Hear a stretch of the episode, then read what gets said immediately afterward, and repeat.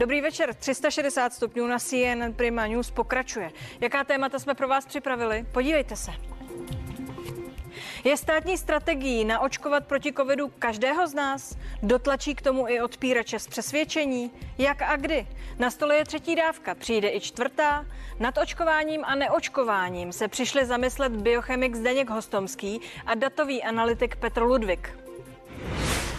A dojde i na počasí. Zjevné změny k horšímu znervozňují. Vyhlídky nejsou nejlepší. Žene se na nás další extrém. Dozvíme se od hydrologa i meteorologů.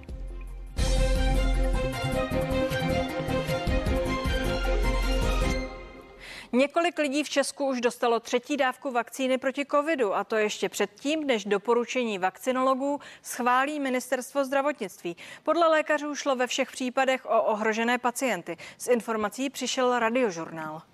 Několik takových případů je v Motolské nemocnici, další pak v Mladé Boleslavi. U tamního pacienta se podle nemocnice zjistilo, že má prakticky nulovou hladinu protilátek. Bylo to samozřejmě na doporučení eh, vyššího pracoviště z Prahy, kam pacient dochází pro chronické onemocnění. Je to v souladu v podstatě se stanoviskem odborných společností. Eh, pacient byl poučen, že to není eh, zatím tedy schválená léčba ministerstvem zdravotnictví, že a pacient s tím souhlasil. Česká vakcinologická společnost doporučila očkování třetí dávkou lidem ve dvou případech. Těm, kteří mají problém s imunitou a tím pádem nemají dostatek protilátek, což jsou například lidé po transplantaci, a těm, kteří by šli na takzvané přeočkování. Kde eh, podle dat se ukazuje, by mohlo docházet v čase k oslabení ochrany proti COVID-19 i ve vztahu eh, k novým delta variantám. A to je kategorie osob z pohledu věku. V tuto chvíli doporučujeme 65 plus Vakcinologická společnost do této kategorie řadí i lidi s chronickými přidruženými onemocněními, anebo lidi v domovech důchodců. Na zvážení je podle společnosti přeočkovat pracovníky v sociálních službách. Budeme přeočkovávat eh, mRNA vakcínami. Počítáme s tím, že eh, bude možné tu třetí dávku třeba eh, podat ve formě ať už vakcíny od firmy Pfizer nebo, nebo Moderna. Zatím je to bez schválení nebo bez stanoviska ministerstva zdravotnictví a také bez konkrétního plánu realizace. Tudíž v tuto chvíli my musíme vyčkat toho, tohoto stanoviska doporučení a do té doby se domnívám, že praktičtí lékaři by neměli podávat žádné další přídatné dávky. Ministerstvo zdravotnictví chce oficiální stanovisko k očkování třetí dávkou vydat příští týden. Jakub Bříhá, CNN, Prima News. O očkování, ale i neočkování bude řeč. Zdeněk Hostomský, biochemik a ředitel Ústavu organické chemie a biochemie Akademie věd České republiky. Dobrý večer. Dobrý večer. A Petr Ludvík, datový analytik a spisovatel. Vítám vás. Dobrý, Dobrý večer. večer. Petře, eh, včera tu v debatě právníků zaznělo, že stát dělá všechno proto, aby se nechali očkovat všichni. Zkrátka, že výhledově eh, k tomu v podstatě všechny lidi dotlačí. Jeví se vám to tak? Já si myslím, že mm, se v Česku zastavíme tak maximálně na nějakých 70% a nedovedu si představit, že v Česku eh, by vakcíny mohly být někdy povinné, protože prostě eh, ta nálada ve společnosti proto není. Pak se zeptám, kdo odolá podle vás? Já si myslím, že bude nějaký procento lidí, kteří eh, zarytě vakcíny odmítají, těm to člověk nikdy vlastně nevysvětlí, ale myslím si, že bychom se měli soustředit neustále a pracovat s těmi nerozhodnutými, kterých podle mě bude tak kolem 20%, který ještě by možná ve vleku nějakých okolností růstu třeba té mutace Delta v České republice mohli zvážit a nechali se očkovat. Jak e, byste si představoval, že by se s nimi e, dalo pracovat, s těmi, kteří zkrátka a dobře odmítají očkování z přesvědčení? S těma těžko, ale furt si myslím, že je tady určitý procento, který jsou nerozhodnutý, který jsou ta šedá zóna. Jste a... zmínil 22% zhruba? Já si myslím, že tak těch 10% bude těch, který budou zarytě proti a třeba 20% ještě bude třeba uh, možno jim to je odhad, nebo na to jsou už nějaká data? Myslím si, že tyhle ty čísla jsem, mám z Ameriky, takže bych to očekával u nás podobný. Eh, pane doktore Hostomský, kdo tomu tlaku odolá? Pokud tedy nějaký tlak je, řekněte mi, jak to vidíte. Tlak samozřejmě je. Ale já bych se možná vrátil k tomu, co řekl pan kolega tady, že v, Česku, v českém prostředí to prostě není možné, protože zase, když to vezmeme zpět na tu západní civilizaci, když tato epidemie začínala, na začátku minulého roku, tak i ty oficiálové ve Spojených státech, jako Anthony Fauci, říkali, když totiž Čína uzavřela okolí Wuhanu a bylo to jako 60 milionů lidí, prostě do, zákaz vycházení a tak dále. No to jsou praktiky, které jsou v západním světě nepředstavitelné. No a co se stalo? Rok uplynul a jsou to praktiky, jsou naprosto běžné, čili já bych trošku si dal pozor, že je těch 30 lidí a že jsme hrdý e, národ, který si prostě nedá to, e, to záleží na těch okolnostech a já si dovedu představit, bohužel, situaci, že, že ty tlaky ekonomické nebo jiné se můžou vládou nebo někým jiným nastavit tak, že nebude zbytí. Dotlačí to podle vás eh, ta situace a ta vláda na to maximum, ať už je to, řekněme, 75 80 Tak to. Já myslím, že tady strašně důležité je si uvědomit, a když se podíváte na statistická data v České republice a v okolních státech, že my jsme na tom extrémně dobře a Jedna z interpretací je, že kromě té vakcinace, která je samozřejmě důležitá, a tam máme přibližně stejnou úroveň vakcinace jako většina evropských států, ale navíc my máme ještě vysokou úroveň lidí, kteří tou nemocí prošli, čili mají tu takzvanou přirozenou imunitu. No ale a jednu... jednoho dne skončí, jestli a, se nepletu. No ne, tak naopak, teď se ukazuje, že když něco skončí, tak to budou spíše ty vakcíny, které mají omezenější životnost, ale ta takzvaná přirozená imunita, ta má dlouhodobější životnost. Teďka se objevují data, které, protože už uplynul nějaký čas od, od doby, kdy byli první lidi nakaženi, čili ale v našem prostředí my nemusíme se snažit očkovat 100% lidí, protože máme značnou část lidí, kteří již tou nemocí prošli, to znamená mají přirozenou imunitu a když to sečtete, tak my jsme velmi blízko, neli již v té kýžené situaci takzvané kolektivní imunity. A máme značnou část lidí, která uh, covidem prošla tak jako já a ještě je plně očkovaná. Petře, koho podle vás jakákoliv kampaň nezlomí typově? Hmm, tak já si myslím, že už to budou lidi, kteří k vakcínám měli určitou skepsi předtím, protože víme, že tady byly kauzy, jakože uh, studie, které ukazovaly, že očkování způsobuje autismus, který se pak třeba ukázali, že byli podvržený, ale spoustu lidí vlastně tady té náladě podlehlo v té době. Takže myslím si, že to budou ty, kteří uh, k vakcínám budou nejvíc skeptický. Když jsme u těch nálad, uh, nevím, jestli neposiluje ten odpor v lidech právě to, jak se o tom mluví. Například teď třetí dávka. Teď jsme slyšeli v reportáži, že třetí dávku dostali potřební, byť ministerstvo zdravotnictví ještě neřeklo, zda je třetí dávka nutná a po jaké době. Třetí dávka visí nad námi všemi, mělo by do, o tom do konce srpna ministerstvo zdravotnictví rozhodnout. A člověk se ptá, bude ta třetí poslední, jak to bude dál, co o tom vlastně vědí. Není v tomhle problém? Rozhodně ta komunikace by mohla být lepší ze strany vlády. Na druhou stranu, myslím že nikdo po světě teďka nedokáže říct, kolik těch dávek nakonec budeme potřebovat. Nejzajímavější data se teďka jeví z Izraele, kde opravdu už očkovali asi 150 tisíc eh, lidí ve věku 60 eh, plus let a ta studie vypadá tak, že se výrazně zvýšila ta ochrana u z těch lidí, který vlastně eh, se zvýšila až na nějakých 86% a předtím ty studie ukazovaly, že ta ochrana byla někde kolem 70. Takže vypadá to tak, že ta třetí dávka u těch nejvíc uh, rizikových je smysluplná, aspoň z těch dat z Izraele, ale jestli to bude poslední nebo nebude, to asi nikdo nedokáže říct. Jak moc smysluplná je teda ta třetí dávka, protože o ní teď právě uh, se spekuluje na ministerstvu zdravotnictví a spekuluje se už dlouho, takže to není zjevně jednoduché rozhodnutí, asi z hlediska finančního, ale možná i odborného.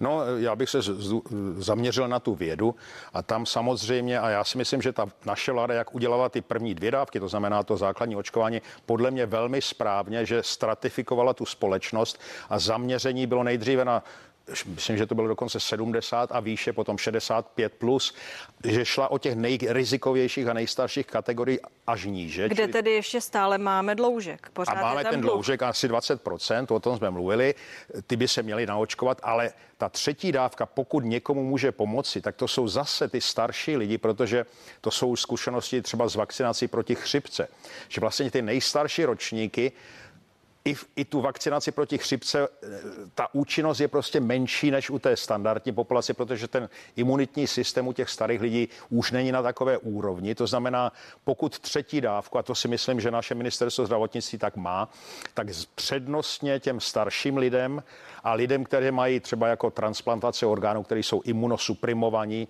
a tak. Čili těmi by se mělo začít ale rozhodně eh, nemá cenu uvažovat o třetí dávce třeba pro, pro lidi středního věku. A co čtvrté? Fázi. Tam se záměrně i na tu čtvrtou, která zatím na stole není, ale Lidé se ptají, skončí to takhle? No tak ale jako tohle to není první vakcinace, že jo? Máme spoustu vakcín třeba ten HPV, to znamená ten papilomavirus, tam potřebuje standardně tři dávky. A když se možná si pamatujete, že očkování proti tetanu, to je standard už mnoho, mnoho desítiletí, tak každých deset let si to máte obnovit. A teď, kdyby se lidi rozčilovali, no tak tři, tři mi nestačí, no tak když se dožijete pouze 30 let nebo čtyři, tak stačí, ale pokud se chcete dožít 60, tak musíte si to dát pětkrát nebo šestkrát. Jinými slovy, já bych se tím naprosto neznepokojoval, ale Teď je příliš brzy. Samozřejmě, jak ten čas poplyne, po roce po dvou budeme vědět toho daleko více a ta věda prostě nestojí, čili tam to o doporučení, které třeba ministerstvo zdravotnictví bude akceptovat, bude skutečně odvozeno od těch vědeckých poznatků. Ten, o kom se rozhoduje, což je tedy obyvatel, je ale nervózní. Vy mluvíte o datech, která přichází z Izraele. V podstatě veřejnost s nimi seznámena není, alespoň nesrozumitelným způsobem, aby věděli, proč ty věci dělají. To je asi zásadní věc. Druhá věc je ovšem ta, jestli právě tohle, že vlastně nevíme, co se ví, není velikým hráčem v tom a že ti lidé, když budu na, teď na jejich straně, mají oprávněné pochybnosti a vlastně nikdo jim je jejich řečí nevysvětlí. Já myslím, že to je to, co vlastně eh, česká vláda, konkrétně ministerstvo zdravotnictví, podcenilo vlastně během celé té pandemie. Kampaně jsme viděli různé pokusy. No, ale bylo vidět, že v tom nejhorším, v tom vrcholu pandemie hledali šéfa komunikace a vlastně ten, ta komunikace ze strany vlády nikdy nebyla taková jako třeba v jiných státech, nebo když si člověk sleduje to zahraničí, tak je to naprosto nesrovnatelný s tím, jak třeba i ta kampaň za očkování tady v Česku vypadala. Do jaké míry podle vás vy jste to zažil na vlastní kůži. Zasekla tahle ta debata o tom očkování sekeru do, tom, do toho rozdělení té společnosti, protože víc emocí snad možná přinese až zase volba příštího prezidenta. Je to tak a myslím si, že to není tím tématem jako takovým, ale obecně sociálními sítěmi, který často vytahují ten nejvíc extrémní komentář, který má nejvíc reakcí, což často je ten nejvíc polarizující komentář a vlastně podobná polarizace se děje napříč tématy, takže není to jenom covid a očkování, ale vlastně vy jste přesně zmínila volbu prezidenta, a tak dále. Takže já si myslím, že to je hodně dáno sociálními sítěmi. Ale ten COVID jste si vyzkoušel na vlastní kůži. Na začátku jste upozorňoval na to, jak to vypadá eh, v Americe, jak to vypadá v Itálii, že eh, není dobře a dostal jste eh, za to patřično, patřičný díl těch takzvaných hejtů, té nenávisti. Určitě, ale myslím si, že a to, to byl teprve dostává, začátek. No, myslím si, že to dneska dostává každý, kdo je trochu, trochu vidět. A samozřejmě není nic krásnějšího, než potkat někoho s odlišným názorem, kdo se umí bavit kultivovaně, kdo umí vlastně ten odlišný názor vyjádřit bez eh, nějakých osobních útoků. A myslím si, že to je základ demokracie, mít uh, jiné názory a umít se kultivovaně bavit. O to se tady snažíme. Bavíme se ale o něčem, co naráží právě na ty znalosti, na vzdělání, totiž o vědě. Podobné emoce jako očkování samo, nebo možná ještě snad větší, vyvolává dětské očkování. Mhm. Teď se stalo to, že tedy uh, dětské očkování je dobrovolné od 12 let. Hovořili jsme tady o tom. Uh, ty firmy doporučily to, nicméně odpovědnost za, uh, na následky eventuální ty firmy nenesou, je to na státu. A tedy rodiče teď rozhodují o tom, jestli nechají své děti očkovat nebo nenechají. A zároveň tím rozhodují o tom, jestli jejich děti budou budou jaksi kategorizovány v té škole, která teď e, přichází, prostě budou jinde, budou, bude segregace těch dětí. Očkované, oni jsou fajn, můžou obědvat spolu, ty ostatní si odsednou, testované. Není to uh, velmi složité a velmi nepřátelské vůči společnosti? No přesně tak, že tady to vypadá, že to je vlastně lékařský nebo vědecký problém, ale ve skutečnosti je to společensko-vědní problém, protože tady jde, jsou vládní nařízení a ty školy se zařizují podle toho, anebo i ty rodiče dostanou teda ten pas a jestli ho budu potřebovat, aby mohli do nějakého kroužku, tak potřebuje pas, tak ho musí nechat očkovat. Jinými slovy, to není úvaha, jestli tomu dítěti to prospěje ta vakcína nebo ne, ale úvaha je o tom, jestli ta administrativa s tím spojená, jestli ten pas nebo jestli bude klasifikován tak nebo onak. Jestli bude cvičit a zpívat. Mezi já jsem to přesně tak, já jsem to kdysi jako označil, že kdysi jsme mluvili počet úmrtí a jak je to strašné. A teď jsme se posunuli do ty standardní české byrokracie. Takže to je vlastně vítězství. To znamená, my jsme tu epidemii v podstatě překonali, protože už se nejedná o umírání lidí a počtu jako těžce hospitalizovaných, ale o to, kdo dostane jaký pas, jaké bude mít výhody a jestli to je Kdo bude kde nebo ne. oběda. Jinými slovy, to je standardní prostě taková ta eh, takzvaná diskuse o ničem. Je to, eh, je to tak, jak říká pan doktor Hostomský, protože jsme kruhem zpět. Děti, ty, které by chtěly obědvat s ostatními, jsou trošku teď rukojmími rodičů, rodiče jsou rukojmími státu. Já myslím, že ta uh, situace je hodně zajímavá pozorovat v Americe, protože tam každý stát se zařídil úplně jinak. Je asi 600 amerických univerzit, který uh, dalo povinně všem studentům, aby byli očkovaní. Jsou státy, které zavádějí povinný očkování, jako třeba New York zvažuje, uh, že bude prostě povinný očkování při návštěvě restaurací. Jsou státy, které to naopak nechávají velmi otevřený. Takže já bych pozoroval ty data z Ameriky a díval se, která ta strategie funguje nejlíp, protože se z toho můžeme učit. Oni tam opravdu mají všechny varianty uh, od úplného otevření všeho až po vlastně povinný očkování téměř taky všude. Eh, poučili jsme se z nějaké té varianty, protože srozumitelné to není. Eh, působí to tak, že vždycky jdeme nějakou českou cestou, abychom eh, pak se v jednu chvíli zabrzdili a mnohem později než všichni ostatní reagovali na to, co se děje. Myslím si, že ten fenomén té české cesty je to nejhorší, co jsme mohli udělat, protože je vidět, že máme třikrát víc mrtvých na Ale je to náš obyvatel. fenomén. Je to náš fenomén, můžeme být na to hrdý svým způsobem, ale myslím si, že je potřeba naslouchat víc těm zahraničním vědeckým pracovištím, jako je americká CDC nebo v Německu Robert Koch institut, který vlastně ty doporučení dávají a do jisté míry trochu se nechat poradit ze zahraničí a ne, nedělat všude českou cestu. No, nicméně jsme ji nastoupili a pokračujeme v tom, zdá se, kam nás dovede. Co myslíte?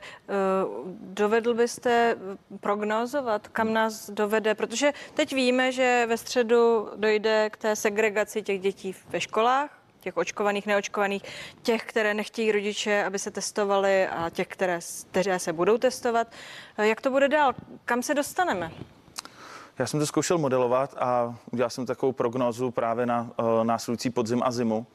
A kdyby bylo, dejme tomu, těch 60-70% očkovaných, kdyby uh, i více jak polovina uh, populace se setkala s tím virem a měla nějakou tu přirozenou imunitu, tak stejně tady máme třeba uh, milion a půl až 2 miliony lidí, kteří nebudou chráněni a pravděpodobně to nějakou vlnu, vlnu udělá. Nebude rozhodně tak uh, velká a tak silná, jako byla ta čtvrtá vlna, ale určitě na těch datech bude vidět nárůst uh, hospitalizací a bohužel i uh, nárůst úmrtí, ale rozhodně to nebude tak velké číslo, jako bylo při, té, při Budeme těch vlnách minulých. něčemu, nějakému bytě třeba částečnému lockdownu? Já myslím, že ne, já myslím, že se vyhneme lockdownu. Co říkáte těm prognózám, pane? No, ano, já naprosto souhlasím s tím, že je velmi nebezpečné se upnout na tu českou realitu jako pupek světa, jak to často děláme musíme sledovat ten svět a Spojené státy jsou, jsou velice důležitou zemi, Izrael taky, jako to je prostě krásný případ toho, ale i v tom evropském kontextu, já jsem teďka zrovna, když jsem sem šel nebo jel v taxiku, děkuji za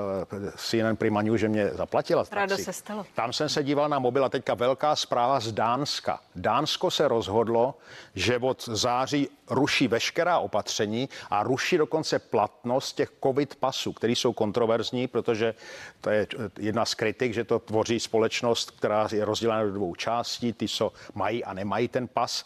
A je to diskriminující, takže v tom Dánsku to vyřešili po britském vzoru, ale ještě bych řekl důsledněji, 10. září prej to začne, to je úplně nejnovější zpráva. A já si myslím, že to Česko je v tomhle tom, eh, ano, my jsme si to draze vykoupili tou smrtí těch 30 tisíc, a o tom není pochyb. A bylo, byla to tragédie, která se nemus, nebo nemusela nastat do té míry. Samozřejmě eh, všude umřeli nějací lidé. Ale ta výhoda této situace je, že my jsme nejpromořenější společnost na světě. To znamená, u nás ta situace teďka bude úplně nejlepší. A to znamená, to, já odhaduji, bude, bude, že, že může nastat nějaká, ale já tomu říkám, a Václav Hořejší taky, vlastně kdysi můj hlavní oponent a nyní v podstatě spojenec, pokud něco bude, to bude vlnka, protože ta populace je teďka úplně jiná z, z imunologického hlediska, než byla v září minulého roku.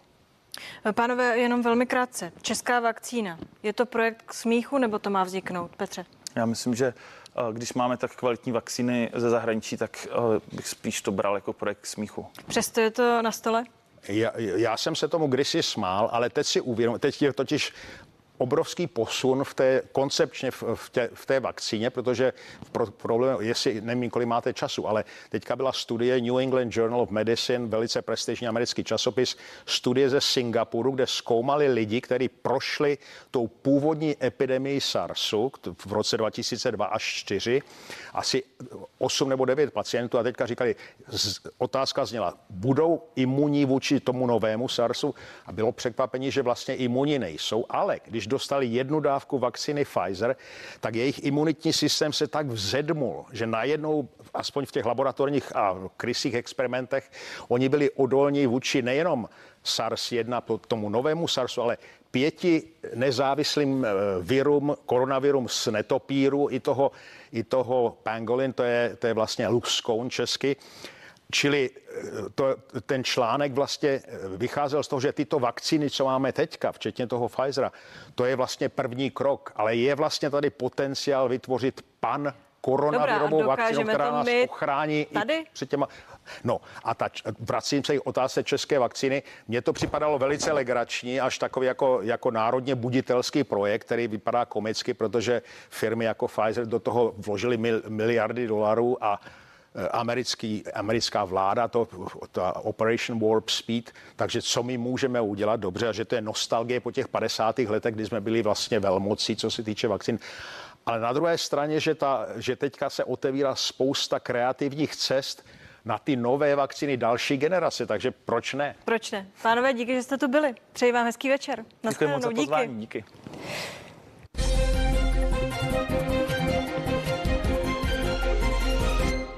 A ještě něco k počasí. Letní počasí je zdá se minulostí. Česko zahalela mračna, spustil se déšť a také se výrazně ochladilo. Je léto definitivně pryč, dočkáme se ještě nějakého oteplení babího léta. Ze sousedního Německa se na nás žene něco podivného. Jan Daňhelka je ředitel pro hydrologii Českého hydrometeorologického ústavu. Dobrý večer. Krásný večer. Nevím, zda je lépe eh, ptát se, co se sem žene, anebo co už se sem přihnalo. Řekněte mi. Eh, ono to je samozřejmě spojené. Eh, v zásadě tlaková níže, která eh, v tuto chvíli se vyskytuje na střední Evropou, tak přináší další srážky. Ona strhává vlhký vzduch od severu, ze severního Atlantiku a přináší ho do Německa a vlastně takovým tím jižním okrajem to zasáhlo i naše území v průběhu dnešního dne, takže opravdu dneska to moc pěkné nebylo a konec léta velice prudký, bych řekl. My se uh, díváme zpátky už jen protože jste to zmínil na severní Poríní Westfálsko. Vysí něco takového uh, nad námi? Myslím tím riziko, něčeho podobného, srovnatelného? ta situace je úplně jiná. Ona je trošku podobná v tom, že to je tlaková níže, eh, která je na střední Evropu, ale ta situace v červenci byla úplně jiná. Tam bylo velké teplotní rozhraní, které vlastně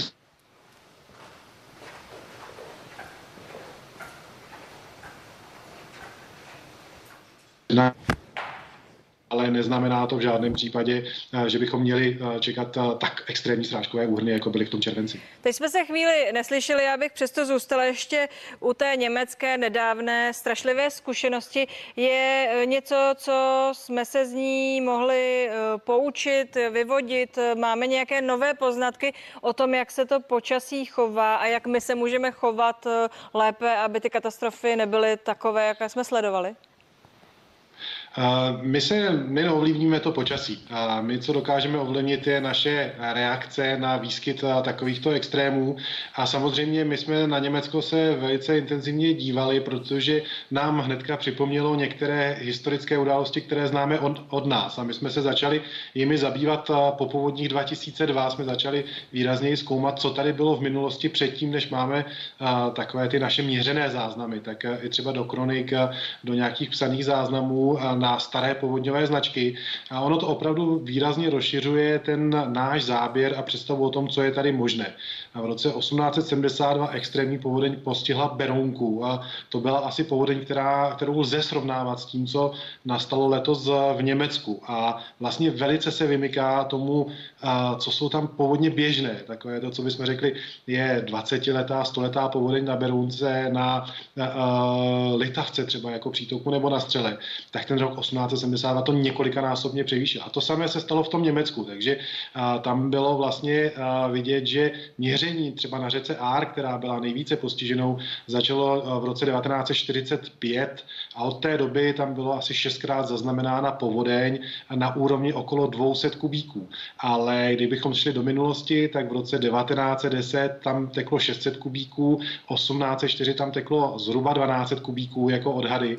A bohužel tyto informace pro ty lidi nejsou dostupné, takže velice často ta reakce vlastně funguje na základě té osobní zkušenosti lidí. Takže je tam, co se ukázalo na tom Německu, a, a to je vlastně inspirace i pro nás, o které teď přemýšlíme, přiznám se, že ještě nemáme řešení, je to, že od toho varování, že něco extrémního se sem žene, do toho finálního rozhodnutí člověka, jak konkrétně zareaguje, jestli teda, jak bylo v Německu se objevovalo, že lidi šli čerpat vodu ze sklepa, zatímco ta správná reakce v tuto chvíli byla utéct, tak bohužel při té jejich zkušenosti vlastně nemohli předpokládat, že se stane něco jiného než těch 200 kubíků, kdy čerpání vody ze sklepa bylo um, tou nejsprávnější reakcí z jejich pohledu. Ale právě to říct, že bude extrémní událost v tom Německu, extrém Unwetter, a, a není dost k tomu, aby ten člověk dokázal sám se sebrat v tu chvíli a na základě jenom takové informace odejít do deště, opustit dům, protože očekává, že bude zaplaven. Rozumím. Nicméně z toho, co jste řekl, jsem pochopila, že tedy my například v případě té Berounky máme zkušenost už z 19. století, zatímco tedy Němci eh, tam v té oblasti měřili až ve 20. století. Eh, zmínil jste lidi ve sklepích. Člověk má intuici běžet do sklepa, čerpat vodu ven. To znamená, myslíte si, že s tím, co víme, my bychom tady uměli poradit a reagovat na to lépe? Věděli bychom, že nemá smysl už běžet do sklepa, ale má se běžet rychle pryč? To je velice obtížná otázka, protože tady se bavíme o reakci na lokální úrovni, dokonce na úrovni jednotlivců. Takže samozřejmě ne všichni jednotlivci a ne všichni obyvatelé v té oblasti takovouto informaci mají nebo vůbec ty znalosti o tom, že něco tak extrémního je možné mají. Takže je tam potřeba nějakým způsobem se snažit jim ty informace přiblížit. My máme tu trošku výhodu oproti té situaci v Německu opravdu, že víme, o tom, že eh, ty extrémy se u nás v minulosti eh, vyskytovaly, budou se vyskytovat, takže eh, můžeme být připraveni, můžeme se snažit být trošku důraznější třeba v tom varování, ale to rozhodnutí toho člověka potom vždycky, vždycky bude individuální. Muž se můžeme snažit přiblížit trošku víc a snažit se říct, podívejte se, nebude to jako obvyklé, ale musím říct, že to je extrémně obtížná záležitost a německým kolegům a to vůbec nezávidím za tu situaci, do které se dostali,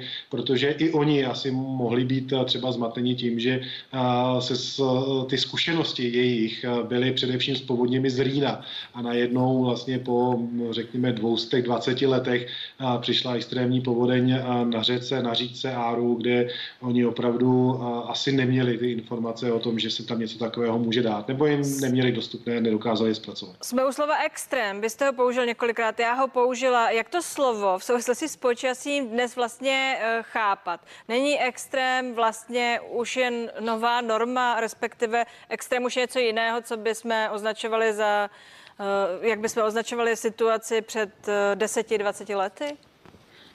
No, to je otázka možná trošku lingvistická, ale pravda je, že my se v rámci jednoho projektu, který řešíme, snažíme i si vlastně, nebo přišli jsme na to, jestli musíme udělat takovouhle, a, takovýhle slovník, abychom rozuměli, co se tím extrémem rozumí a těch definicí je opravdu několik, takže může to být buď to vůbec ta největší hodnota, nebo něco, co se velmi vymyká.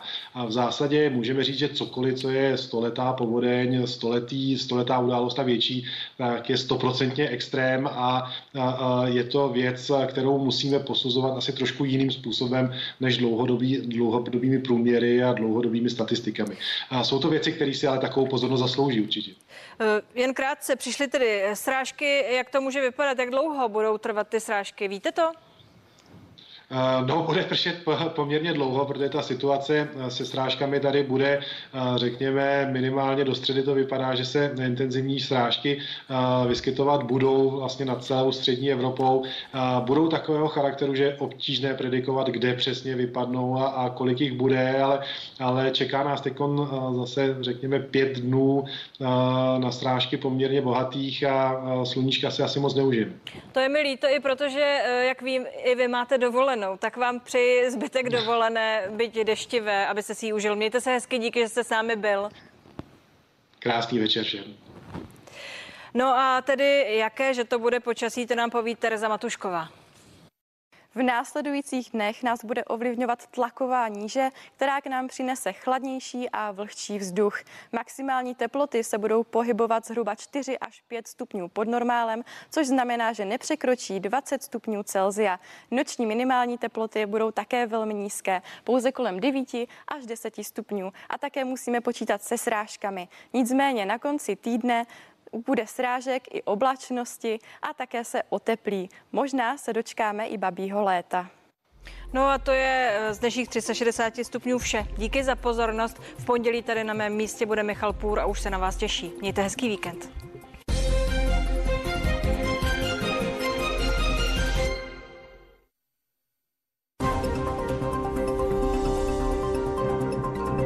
Jaký je život v